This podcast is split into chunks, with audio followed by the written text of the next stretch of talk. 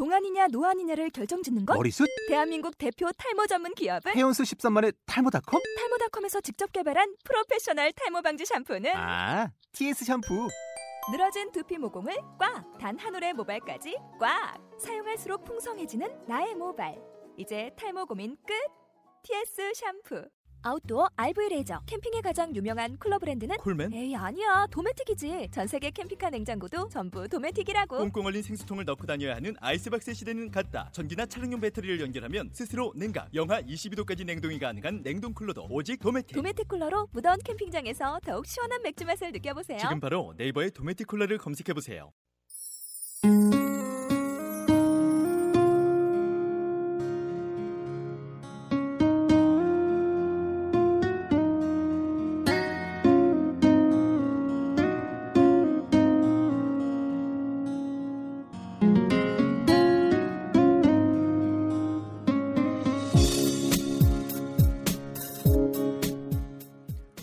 안녕하세요. 카미 팟캐스트 제 8차 당사자의 경제 문제 에피소드 시작하겠습니다.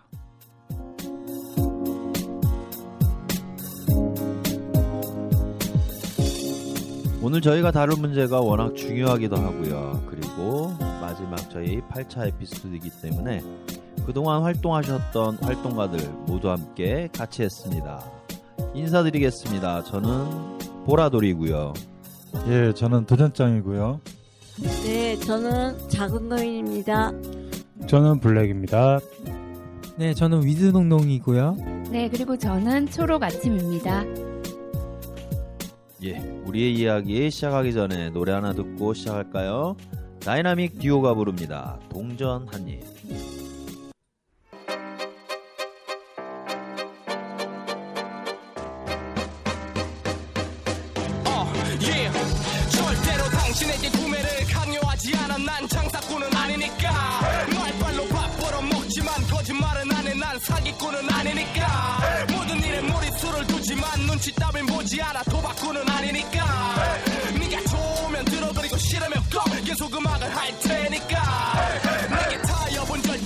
열정은 내 화염병 다 같이 rock and roll. 내 목소리는 넓게 퍼져 마치 보신각의 종. 나는 필로또 마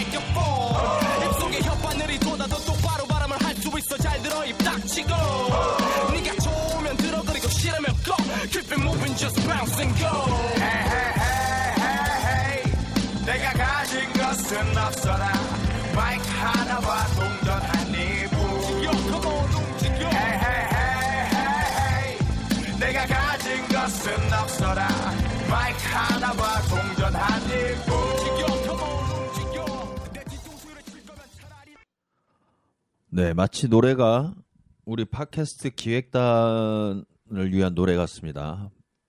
마이크 하나와 동전 한 입뿐.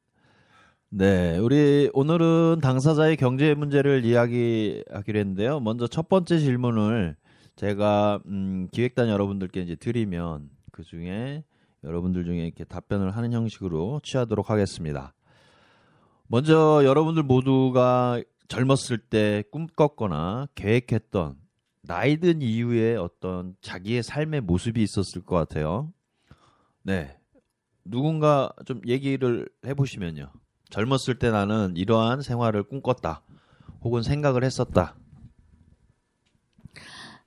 네, 저는 그 어렸을 때부터 영화를 굉장히 그 명작극장이라고 KBS에서 한 7, 80년대 굉장히 했는데 그때 영화를 보면서 아, 저, 저는 영화 영화인이 되고 싶다는 꿈을 많이 가졌었어요. 그래서 왜냐면 저는 그런 어떤 연기에 대한 갈망이 있었기 때문에 그런 꿈을 가졌었는데 어 그것이 뭐 저의 뭐 컴플렉스라면 컴플렉스 뭐 기타 키라든가 뭐 이런 것들에 의해서 그리고 그때 당시에 7, 80년대 당시에 예, 예수, 그 예술을 한다 그러면 광대라 이래가지고 굉장히 배타적이었기 때문에 그런 일을 하기가 쉽지가 않았어요. 그래서 어, 간판 따기로 미, 그런 대학교를 가서 이후에 하고 싶었지만 또 갑자기 질병이 찾아오고 그걸 포기할 수밖에 없었던 일들이 있었어요.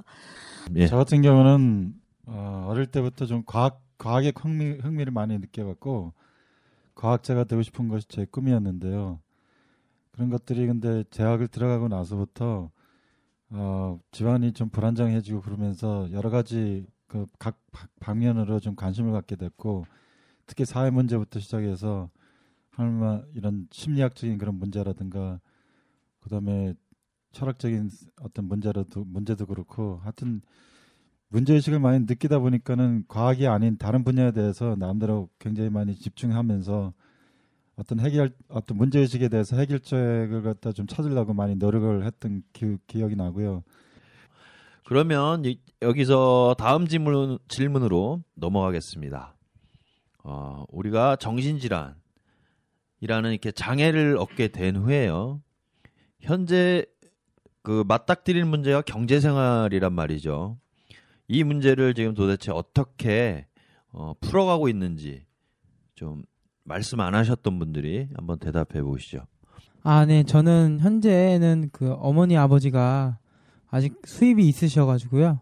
가지고 현재는 그 용돈을 한 달에 몇만 원, 몇십만 원 정도 받고서 생활하고 있고요. 그리고 현재 제가 어 그 한 달에 들어가는 병원 정신과 병원 비용이 그렇게 적은 편이 아니라서 약도 적게 먹는 것도 아니고 외래 비용도 뭐 만만치 않기 때문에 어 그런 점에서도 여러 가지 도움을 받고 있습니다. 네.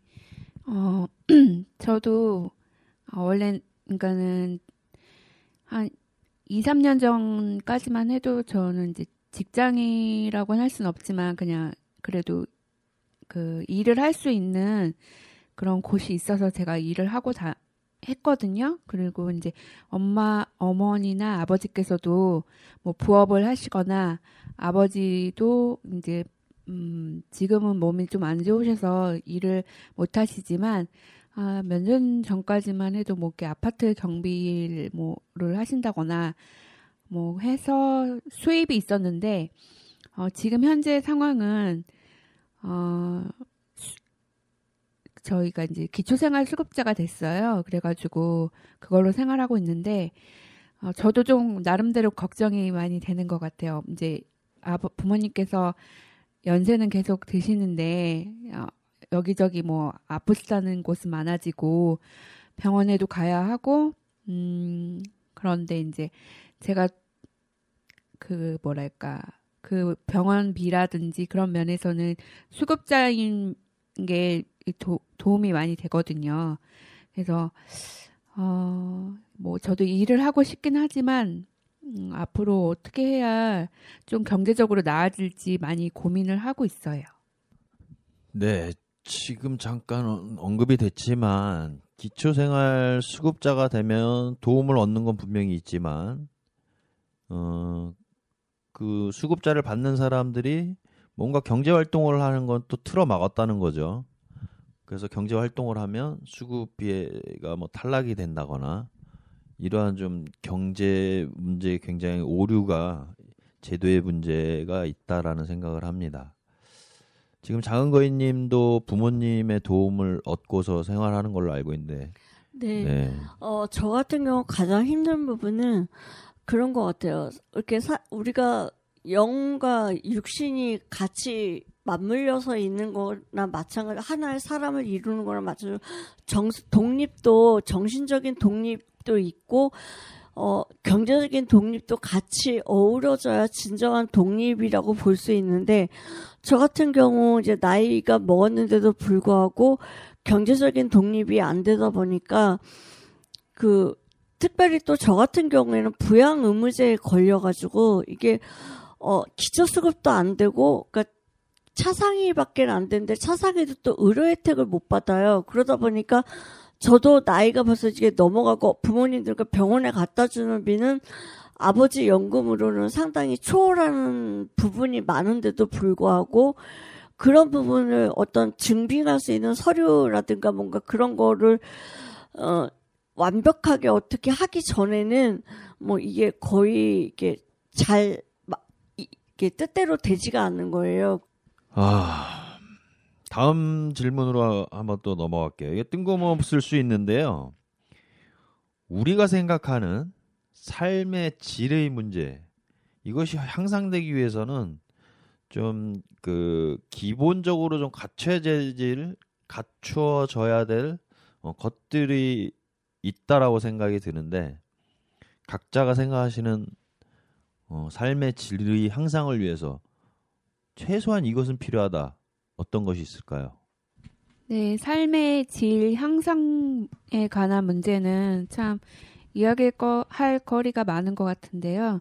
그러니까 우리들 우리 정신장애인들이 살면서 어 그러니까 비장애인들이나 혹은 장애인들이 살아가면서 겪게 되는 일, 일 중에 뭐 여러 가지 중에 하나가 뭐 문화 생활을 영위할 수 있었으면 좋겠다라는 바람도 있었고 뭐 남, 남들 그러니까는 의식주 문제도 가장 문, 그, 그 범주 안에 들어갈 것 같아요. 뭔가 밥을 먹고 잠을 자고 이런 것들이 그 정신 장애인들이 기초 생활 수급자로 살아갈 때는 그 부분이 좀 많이 어려운 점이 많을 것 같아요.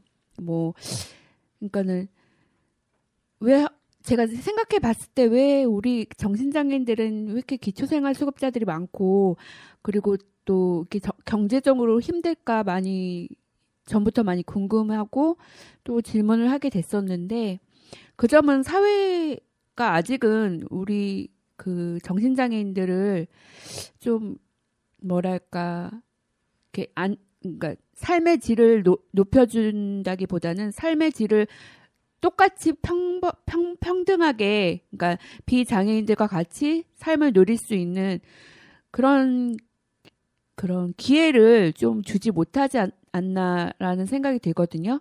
그래서, 어, 물론 지금 뭐 많이 좋아지고 있다고는 하는 소리도 있어요. 뭐 영화비가 뭐 복지카드를 갖고 가면 뭐 많이 할인이 된다든지 아니면 뭐 전기요금, 수도요금 뭐 이런 게, 이런 것들이 뭐 장애인 할인이 돼서 뭐 혜택을 받는다든지 그런 거는 있긴 하지만 어, 아직도 좀 생각해야 할 것들 우리가 해 헤쳐 나가야 할 것들이 굉장히 더 많은 것 같거든요. 그래서 네, 저는 어, 삶의 질 부분에 대해서는 일단 가장 중요한 게 취업이 돼야지 경제적인 독립도 되고 또 그 안에서 자기 가 그 필요한 만큼 어 자기 그 일상생활에 그 필요한 만큼 금액을 쓰고 또 자기를 위해서 또 주거 문제라든지 옷 그 입는 문제 또 먹는 문제들이 다 어느 정도 자기가 스스로 이렇게 해결할 수 있는 그런 힘이 생기는데 일단 뭐 가장 중요한 주거 문제에 관련해서는 제가 말씀드리고자 하는 내용이 있는데요. 일단 그 어 여러 가지 그 이렇게 제도가 있긴 하지만은 그 정신 장애인으로 그 복지로 이렇게 해서 어 좀 영구 임대 아파트 이런 거 있잖아요. 이런 게 좀 조금 더 어, 또 공급량이나 이런 게 좀 늘었으면 합니다. 저는 그런 점이 좀 해결이 돼야지 아니면 그렇지 못하신 분들은 시설이나 또 아니 외곽 지역에 있는 이런 데서 어, 평생 사시거나 아니면 몇십 년을 이렇게 그, 그 생활을 하시거나 그래, 그러시다 보니까 가장 기본적인 뭔가의 뭐 정보 접근이라든지 아니면 뭐 다시 이 도심 지역이나 일반적으로 일반적으로 이렇게 사는 그런 느낌을 못 느낄 수 있는 것 같아요. 그러니까 뭐그 다시 일반 사회에서 살기가 어려워지는 거죠. 그렇게 몇 년, 몇십 년 이렇게 이어지다 보면, 그러니까 기본적으로 사람이 사람들 섞여 사람들 속에서 섞여서 살아야 되는데 그렇지 못하고 외곽 지역, 그냥 외딴 곳 그리고 진짜 시설에만 이렇게 머물러 있거나 그런 점들이 좀 안타까운 면이 있습니다.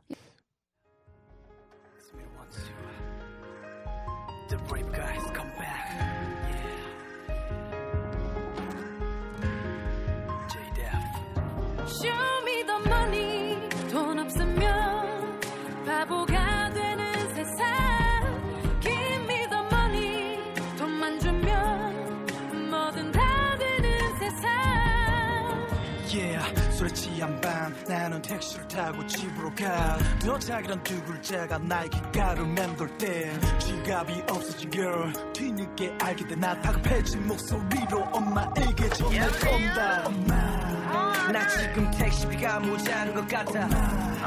요금은 3만 5천 원을 향해 달리고 거의 다 온 것 같은데 그러니 엄마. 어, 어, 엄마 엄마. Show me the money 바보가 되는 세상. the money 돈만 주면 뭐든 다 되는 세상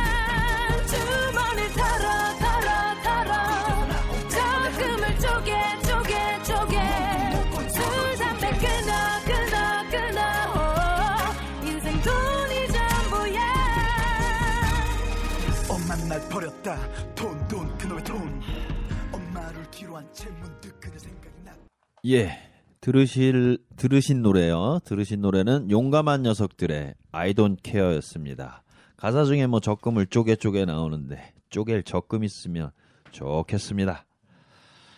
예, 마지막으로 질문을 음, 여러분에게 드립니다. 당사자 우리들의 경제 문제를 해소하기 위한 각자가 생각하는 방안에 대해서 한 번쯤 짧고 굵게 얘기해 주시기 바랍니다. 네, 그 해결 방안이라고 하면은 일단은 지금 병원하고 사회복지 시설을 오가는 거에 대한 시스템을 없애야 된다라고 봐요. 뭔가 문화 생활을 하고 뭔가 의식주를 해결하기 위해서는 그렇게 정신병원에서 사회복지 시설로 갔다가 사회복지 시설에서 어, 사회 사회로 합류하지 못하고 도태돼서 다시 병원으로 가는 시스템 그거부터 없어져야 된다고 보고요. 제가 바라는 거는 이 사회 곳곳에 그런 어, 정신적으로 뭔가 어, 케어 서비스를 해줄 수 있는 시스템이 있었으면 좋겠어요. 만약에 예를 들어서 회사 같은 곳에 사회복지사들이 종사를 하면서 그러니까 정신장애 당사자뿐만 아니라 일반인들 역시 어, 스트레스 관리나 그런 것들을 같이 받아가면서 뭔가 사, 그, 어, 회사에서 뭔가 일을 영위할 수 있고 그러면서 성취감하고 열정, 성취감을 얻고 열정을 얻는 그런 시스템으로 가면서 그런 문화, 그 뒤에 문화 생활이나 내가 사고 싶었던 옷이나 내가 보고 싶었던 영화, 내가 가고 싶었던 여행지를 가는 그런 시스템으로 가야 되는데 지금 정신 장애인들은 항상 가져야 되는 그런 감정 같은 경우는 수치심과 예, 자존심을 잃어버리는 그리고 예, 그리고 자멸감이라는 그것을 조금 살려줄 수 있는 것을 국가에서 같이 좀 모색을 해봐야 된다고 생각을 합니다. 네.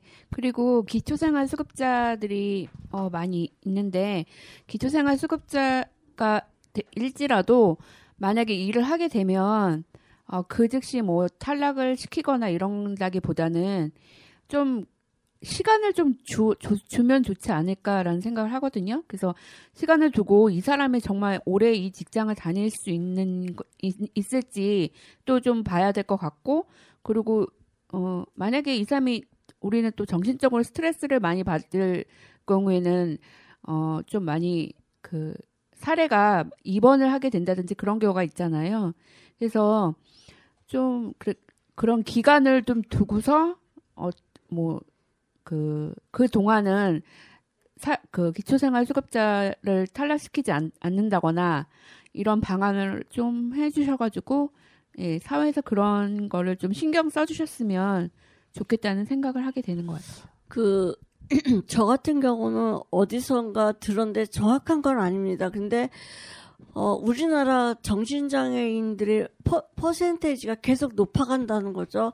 옛날에 비해서 상당히 많이 늘고 고학력화돼 가고 굉장히 그 문제성이 깊어진다는 이야기인데 이거를 병원에서 다 수용한다는 거는 무리가 있는 것 같아요. 그리고 그 병원에서 수용할 때도 방법도 굉장히 여러 가지로 어려움이 있고 근데 그거를 그렇게 가기 전에 사회에서 뭔가 케어할 수 있는 중간 과정이 필요했으면 좋겠고 그리고 병원에서 딱 나왔을 때 저는 지금 그 주거 시설에 대해서 굉장히 많은 어, 도움을 받고 있다라는 생각을 하고 있는데 한 가지 문제된다는 거 이건 어, 똑같은 병명인데 분열이라든가 조현병이나 우울증, 기타 뭐 이런 것들에 대해서는 주거 시설이나 이런 것이 좀 열려 있는 편인데 성격장애나 또 다른 부분에 대해서는 굉장히 아예 받아주질 않는 경우가 상당히 많고요.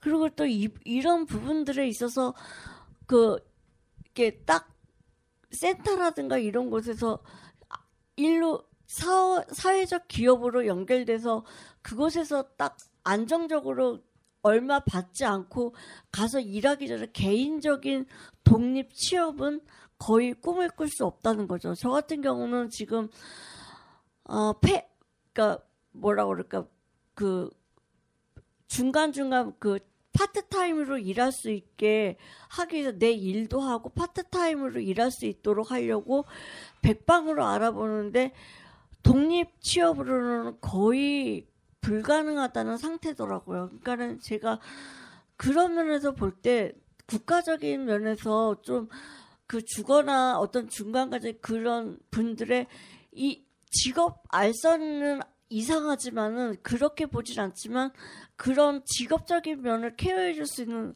어떤 중간 그 장소가 있었으면 좋겠다라는 생각을 많이 합니다.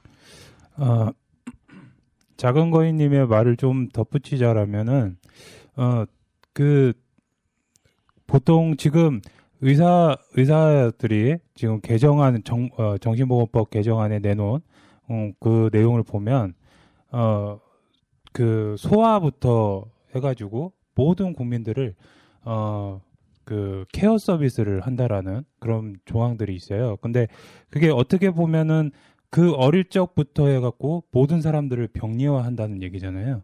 의사들이 정신병령으로 해가지고 그러니까 모든 국민들을 지금 정신 장애인 대상자로 놓고 보고 그거를 이제 치료하겠다라는 그런 어, 정보 개정안을 놓고 있는데 지금 이거부터 좀 뜯어 고쳤으면 좋겠어요. 그러면서 어 뭐 일반인들뿐만 아니라 저희 정신 장애인들까지 같이 뭔가 어 병리화가 아닌 조금 어 스트레스를 덜어주고 어 뭔가 그런 무거운 것들을 덜어줄 수 있는 서로 좀 덜어줄 수 있는 것을 좀 국가에만 요구를 하는 것보다 지금 이 지금 경제를 살리는 거는 꼭 국가만이 아니라 지금 이 사회를 이끌고 있는 많은 어 저기 기업인들과 또 많은 사람들이 지금 같이 어, 이 경제를 살리고 있잖아요. 그래갖고 좀 모든 사람들이 다 같은 생각을 하셨으면 좋겠어요. 어떤 어떤 사람들도 자기 자녀 또는 자기 부모, 자기 친척 형제가 꼭 한 명은 정신 장애 당사자가 어, 있습니다. 지금 현재 어, 정신장애인 황그 어, 인원수에 대해 그렇게 생각을 해보면 그러면 그분들을 그냥 어, 한심하고 어, 뭐 기분 나쁘고 어, 그냥 그런 게 아니라 조금 더 어, 좀 이해를 해주고 같이 더 배려를 해서 왜 부모님들 뭐 항상 이런 말씀 하시잖아요. 정신장애인을 어, 자녀로 둔 부모님들은 내가 죽을 때 저거 데려가야지라는 말씀들을 하시는데 어, 왜 그런 생각들만 하시고 사회를 조금 변화해서 내가 내가 죽어도 내 자식들은 어, 내가 죽은 거하고 상관없이 좀 사회에서 잘 영위하고 살 수 있는 시스템들을 음, 만들어 가야 된다. 예, 저 같은 경우는 좀 더 실질적인 신뢰를 한번 들어가면서 제가 느꼈던 그리고 겪었던 그 신뢰를 한번 들어가면서 좀 얘기를 나누고 싶습니다. 저 같은 경우는 한 30대 후반 정도, 정도까지만 하더라도 소위 말하는 일반적으로 얘기하는 그런 중산층에 속할 수 있는 그런 어떤 어떤 집단이었다고 생각되는데요. 그런 와중 속에서 진행하다가 제가 다리를 그냥 다쳐가지고 한 14주나 되는 그런 상해를 입으면서부터 어, 떻게 보면 제 삶에 있어서 도미노 현상처럼 모든 것이 무너지는 그런 상황까지 들어가게 됐는데요. 그런 상황에서 지내다 보니까 결국은 극한 상황 그, 그때만 해도 이제 사회적 안전망이라든가 이런 것이 제대로 갖춰져 있지 않아 가지고 어, 제 스스로가 적응해 나갈 때 정말 말 그대로 혼자서 모든 것을 어, 해결해 나가야 되는 그런 상황이 됐는데도 불구하고 여러 가지 여건들은 제대로 저 주어지지가 않았고 그리고 그런 환경 자체가 도저히 이렇게 일반적으로 살아갈 수 있는 어- 어떤, 어떤 형편이 좀안 돼, 안 됐었습니다. 그래서 그런 상황 속에서 견디다 보니까는 어, 결과적으로 어떤 삶을 갖다 포기하고 싶어하는 그런 어떤 단계까지 이르게 되고 어, 그러면서도 이제 그런 와중에서 사회적인 안정망을 찾, 찾는데도 불구하고 별로 이렇게 있지 그때 당시만 해도 별로 있, 있지를 않았습니다. 그래서 그런 와중 속에서 어, 생활을 하기 위해서 어떻게 치- 저기 정상적인 생활을 찾다가 못 찾아가지고 결과적으로는 일용직이라는 그런 일용직 회사를 갖다 알게 돼서 거기서부터 조금씩 다시 아, 이렇게 해도 살 수 있는 길이 있구나 하면서 조금 희망을 가졌었지만 그것도 잠시 동안이고 잠시 동안은 아니었지만 하여튼 어느, 어느 정도 하다가 보니까 오히려 또 몸이 더 건강해지지 못하는 그런 상황까지도 갔었고요.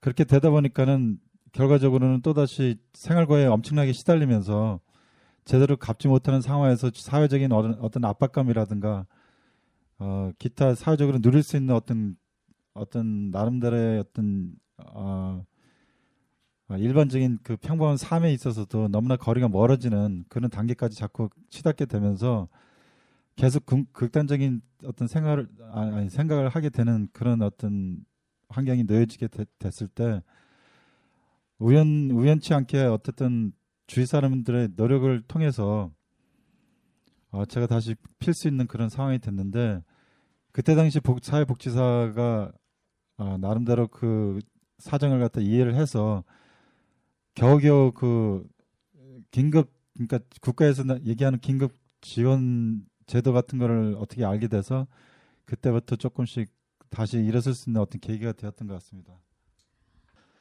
네, 오늘 당사자의 경제 문제에 대해서 여러분들의 이야기를 들었는데요. 우리가 취업이나 주거나 뭐 여러 가지 그 경제 문제에서 어, 가장 핵심은 예, 엉망인 제도와 어, 이러한 제도를 운영하는 잘못된 사람들이 있다라고 하면 이젠 당사자가 주인이 돼서 뜯어 고쳐야 된다. 저는 이 얘기를 반드시 하고 싶고요. 그것이 우리들 이걸 듣는 사람 그리고 여기에 참여한 사람들이 시작이 돼야 된다라고 생각을 합니다. 그러고 보니 이제 마무리를 지어야 될 텐데요. 어, 많은 사람들이 참 우리 팟캐스트 여러분 어떻게 들으실지 모르겠지만 많이 애썼습니다. 참으로 감사드리고 이상으로서 우리 마치겠습니다.